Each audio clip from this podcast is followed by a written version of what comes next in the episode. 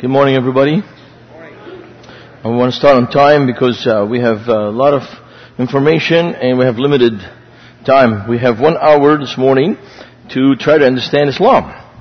Well, we'll do our best. My name is Fuad Masri. If you can't say Fuad, call me Joe. The answer to that one. We have um, we're ministry partners with uh, Southeast Christian. This is our th- third um, time to teach on Islam and how to minister to Muslims.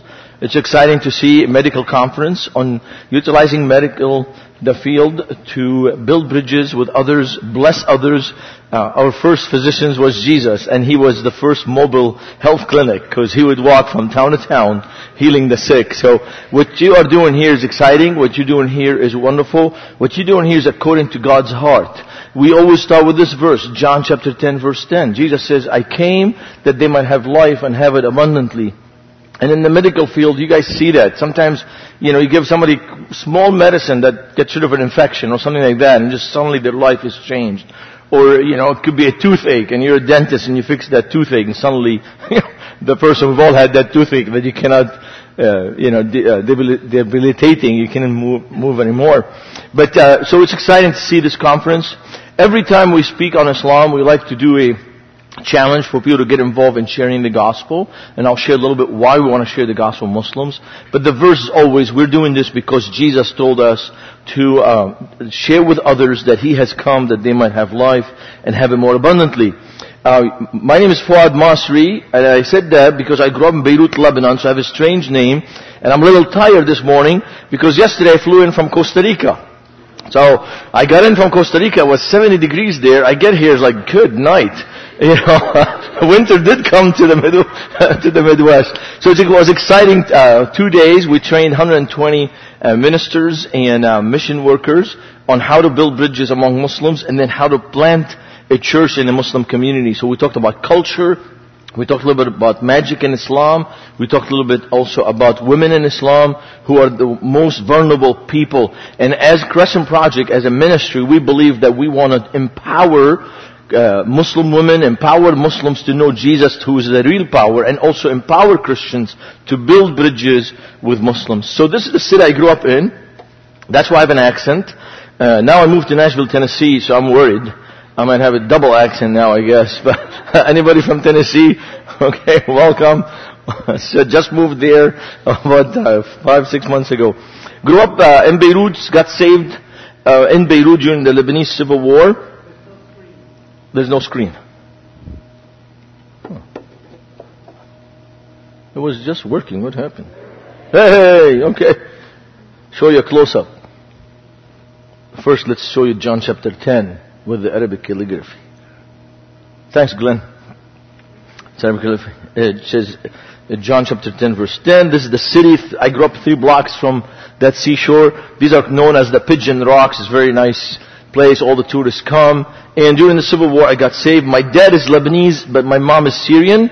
So you can see I've been a hostage all my life until I came to America as an international student. Uh, my mom uh, doesn't like this joke. Uh, but Lebanon is a small country. It's the size of Connecticut. Uh, in one hour and a half, you can go from Beirut, Lebanon to Damascus, Syria. So if you guys move to the Middle East and you come to Lebanon, you can, from Lebanon, you can drive to Syria, you can drive to Jordan, you know, so in Jordan I can be in Amman in four hours. I moved to America, I drove 20 hours and I was still in the state of Texas. So, so you can tell, it's a shock. But, um, when I got saved, started sharing the gospel with my neighbors, Shia, Sunni, um, and I noticed that one of the problems in Islam today is they don't know what Christians believe. Most of the problem in Muslims today, they don't even know their own faith. Most Muslims today are nominal. So one of the way to understand Islam and understand Muslims when you're working with them, one of the things you understand, it's a, it's a religion that has been mixed with culture, with their politics. So when you meet somebody who says, I'm a Christian, in America, they tend to know more about the Christian faith. I, I know, I know about those people who show up Christmas and Easter. I guess you call them keisters, but the, the, the idea is that most of the time in America, if somebody says, I'm a committed Christian, you tend to know about their faith. In Islam, that's not the case. 90%, almost 95% of Muslims you meet are nominal Muslims, which means they have traditional information about other religions, including their own religion. Now this is the key 1040 window, just briefly to show you this picture. These are the countries that if you are born in these countries, chances of you seeing a page of the New Testament is zero. So that adds more to the intensity of sharing the gospel. If you are a believer this morning, my challenge for you is that you get equipped on how to share the gospel. We're going to talk a little bit about Islam now as a religion, but we need to be a people that moves beyond just talking about religion and just helping them. And that's what's happening today in many refugee work where we do the healthcare, we do the help, the social issue, but we never get to the heart of the gospel, so there's no changed life. And it's important to think this way. But if you are born in any of these countries, the chances of you seeing a page of the Bible is zero.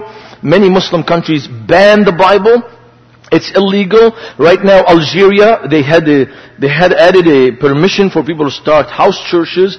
Algeria, the last two weeks, have been shutting down uh, churches and throwing people in prison. In Saudi Arabia today, if you change your faith, you will be executed. So one of the struggles we have is not only that, I mean, we all love Muslims, we want to build bridges, but they live in countries where there's so much oppression and the religion is mixed with the culture. Uh, if you watch the news today, in the last three weeks, there have been riots in Iraq, South Iraq, among the Shia, because they don't like the Iranian Shia. So there's been a conflict between Arab Persian, although they are both from the Shia Islam. Uh, you look at Lebanon, the same situation. Uh, Islam and the politics is so mingled that it creates more uh, problems for them. We've been doing ministry to Muslims for 25 years, and I just want to give you this this website quickly, crescentproject.org. There's a lot of resources. There's a book that uh, uh, I wrote uh, and they gave us, uh, they were so kind, they gave us Book of the Year awards called Connecting with Muslims. It's available also on Amazon. I would really encourage you. It will really change the way you start talking to Muslims. Because you just start seeing them in a different way. Uh, right now we see them with the lens uh, from the media. I'm going to raise this. Sorry, I, I know I'm short, but I'm from Lebanon. You know, Lebanese people are sure because we keep ducking bullets, we never have a chance. now, for uh, for you guys, all Arabs look alike. So I'm going to give you a clue how to tell Arabs from each other.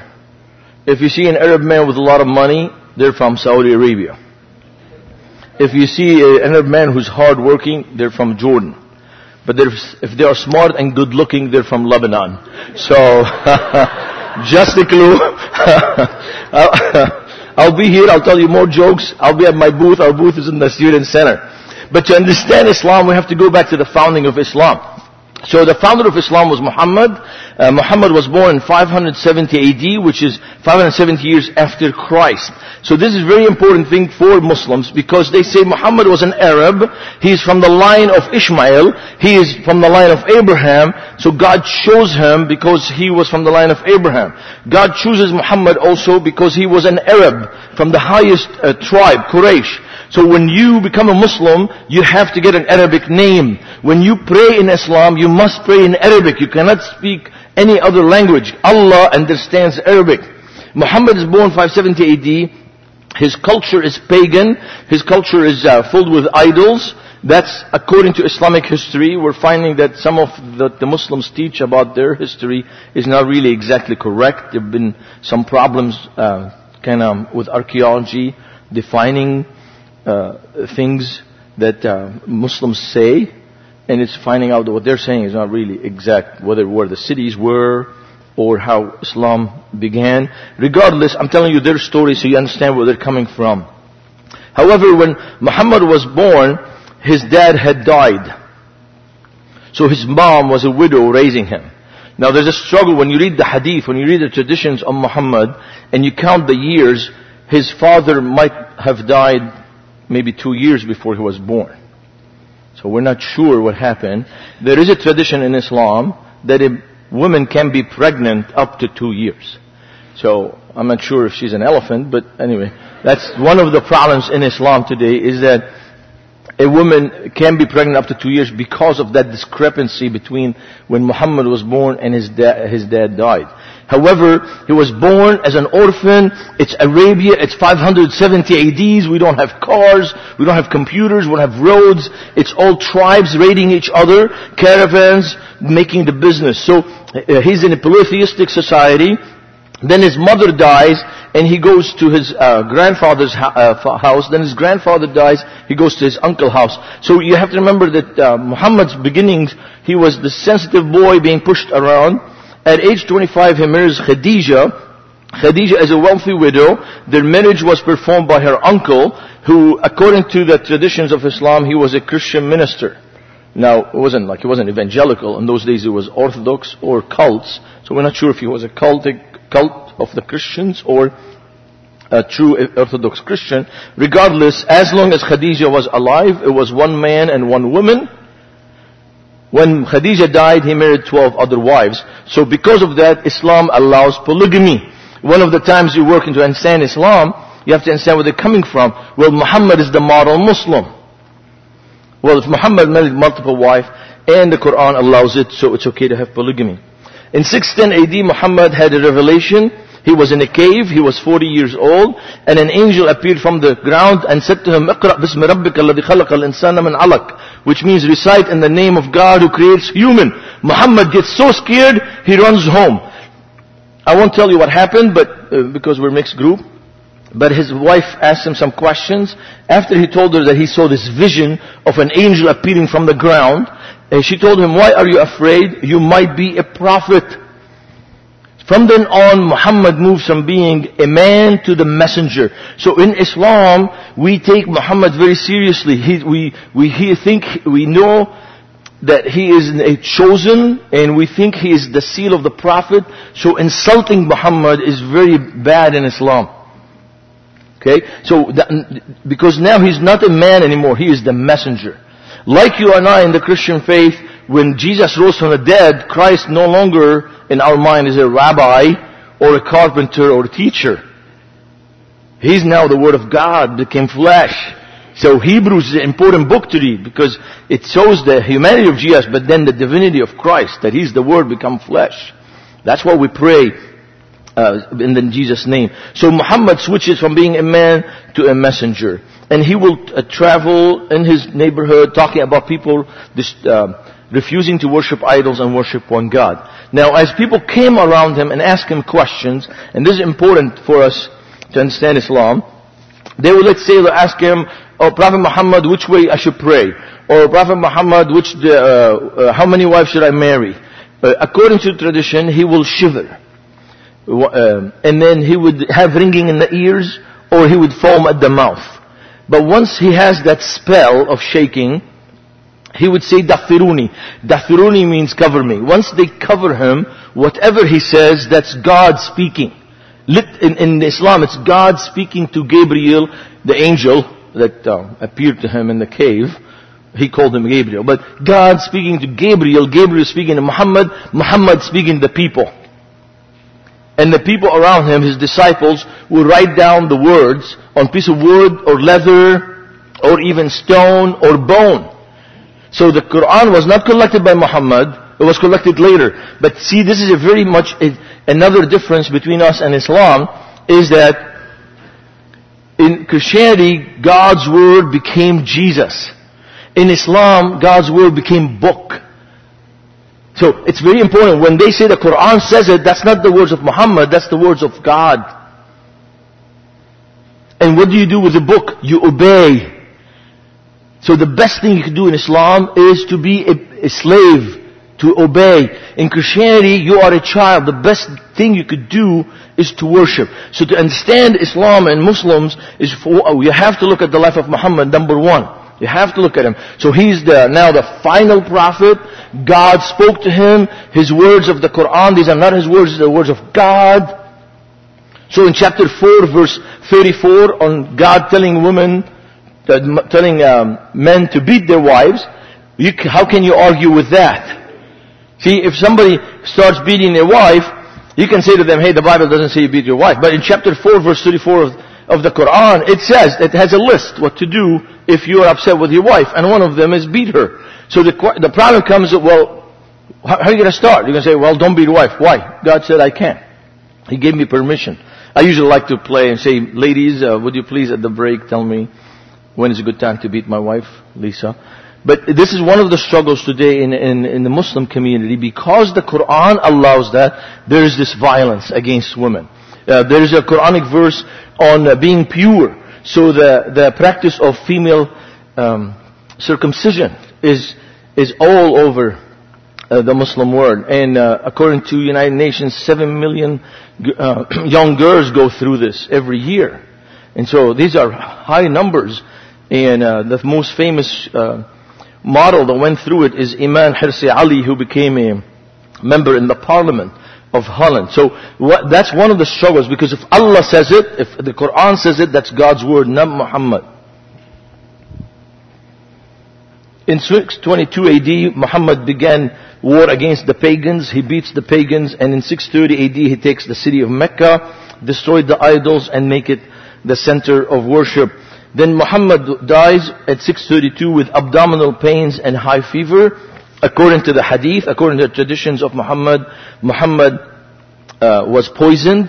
Uh, they don't say the name of the woman, but they accuse a Jewish woman. Uh, I think it was one of his wives. Uh, one of his wives was a was a result of a battle. He um, he won over this uh, tribe, Jewish tribe, and then uh, he uh, married this young lady who was supposed to be like the daughter of the chief. Well, he married her the night of he killed her father, her brother, and her husband. That's when he married her. So my gut, my gut feeling maybe she was the one. However, he was poisoned eating uh, a leg of lamb, and he died. Now there was a struggle in Islam who speaks now for the Muslims? See, it's very important. God speaks to Gabriel, Gabriel speaks Muhammad, Muhammad leads the ummah, the nation, the Muslims. Muhammad is dead, what do we do? Look at the Bible. If you have a faith, if you're Christian, what happened when Jesus died and was put in the tomb on Friday? What happened? There was no more disciples. They all ran away. What, what brought them together is the resurrection. So for the Christian faith, our leader is not dead, he's alive. And the way we know that, look at the book of Acts. If Jesus was really dead, nothing would have happened. Why, why would they, they be so excited, right? But the tomb was empty. They saw the Lord near and everywhere. With Islam, we had a struggle. Muhammad's tomb is there. What do we do? He's not here to lead the people. So there was a conflict. Those who followed Ali, his first cousin, became Shi'at Ali. And most Muslims today, about only 10% of the whole Muslim world is Shia. So when you take all Muslims, most of, uh, most of the people we meet will be Sunnis. I'll come to that in a minute. But most of the Shias are in Iran, southern Iraq, northern Saudi Arabia, parts of Libya. And because Iran has oil, all this money is being spent to propagate Shia Islam. And in 1979, Ayatollah Khomeini took over and Ayatollah Khomeini said, the best days of Islam are the days of Muhammad, so we want to move the Muslim community back. He could have said, no, we want to modernize Islam. But he said, no, no, the best days of Islam are the days of Muhammad. We need to move back. So this is important. The whole nation is run by, by the Mullah Council uh, and they're there because they know religion, not because necessarily they have a degree in medicine or education or engineering. They're there because they're religious leaders. Uh, the other group were called the Sunnis, meaning they will follow the Sunnah, the path. So you might meet somebody and they would say Sunni, oh that's great, there's a path, but there's interpretation of this path, and they go look into the Quran. The Quran becomes the holy book of Islam. Now we have a training, five days training called Sahara Challenge. A section of it is on magic and Islam. When you are in medicine or doing any ministry in a community, you need to know folk Islam. Uh, after this session, you're welcome to come talk to me. But one of the best books to read is called The Unseen Face of Islam by Bill Musk. He has two books, but the first book is a, is a must. It's called The Unseen Face of Islam by Bill Musk which talks about magic in Islam. Even Muhammad practiced some of his things because Muhammad was always afraid from cursing And the last uh, few chapters of the Quran are chapters toward of jinn and toward of curses. So it's very important to understand if Muhammad practiced it, it's already in Islam. You might get a patient and you look at them and like, what happened?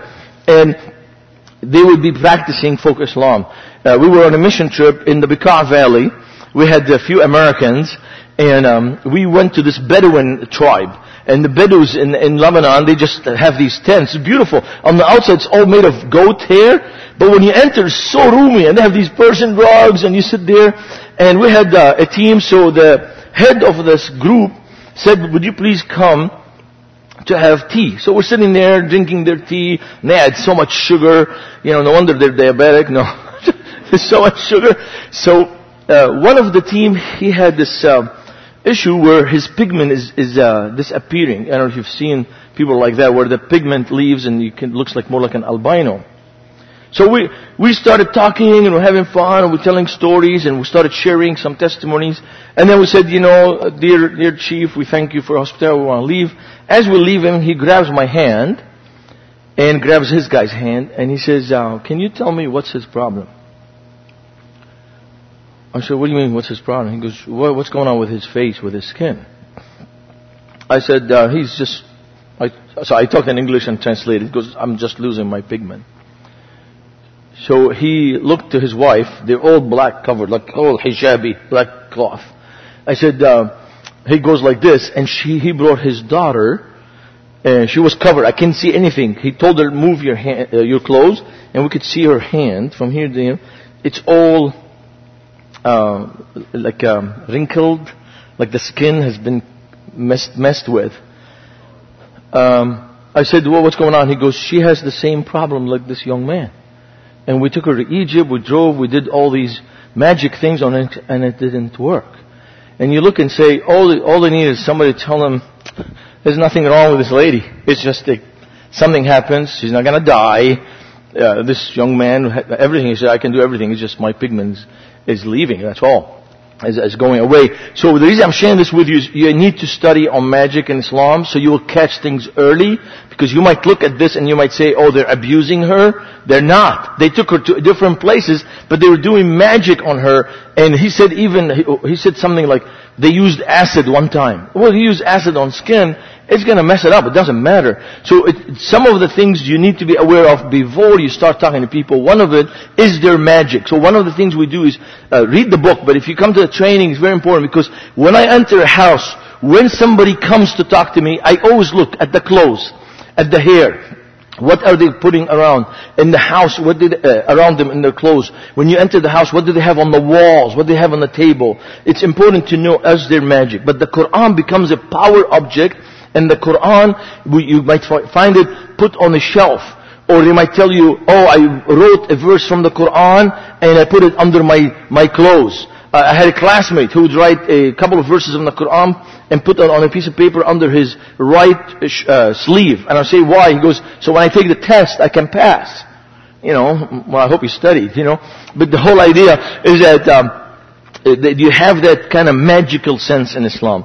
The second thing about the, uh, the Quran, it becomes a power object. And the second thing is the hadith. The hadith are traditions on Muhammad, on the life of Muhammad. So these were written 300 years after he died. So we really don't know if these stories are true or not. But there are about uh, 7,000, 8,000 stories about Muhammad. How he had sex with his wives, how he ate, how he went to the bathroom, how, how he went hunting, how did he, you know, fight. So what happens, that becomes a model for how we behave as, uh, as Muslims. Uh, there's a YouTube clip now in Arabic. It's kind of funny. It makes me smile. It's this guy, I think he's in somewhere, Washington DC, telling Muslims how to eat like Muhammad ate. It says in the hadith that Muhammad only used these three fingers, the front three fingers. So when you eat, you know, you touch the food like this. If you use your five fingers, that's a sin. You already broke the sunnah, broke the, and, and you, you look at it and you think, seriously? I mean, there are, there are Muslim doctors now, Muslim engineers, Muslim professors. Like, seriously, these are people watching your YouTube to eat like this, you know? So we can't use chopsticks, that's a sin now. So one of, that's one of the issues of the hadith. Now I want to do this because I have a ton of information, but let's do take some questions on a little bit the life of Muhammad uh, on how it impacts Islam. Any questions? I know it's too early. Yes, brother.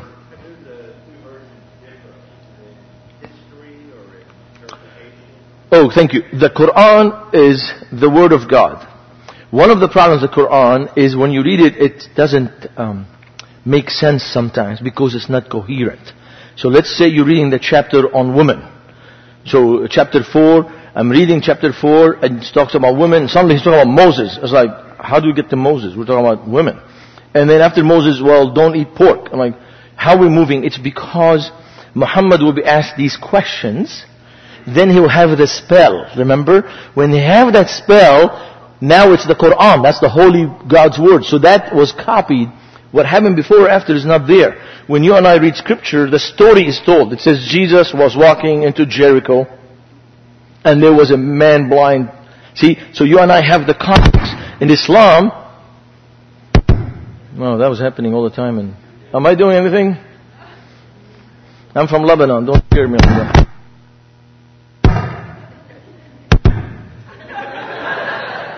It's my jacket. Let me see. It's, the, it's maybe this one here. Okay.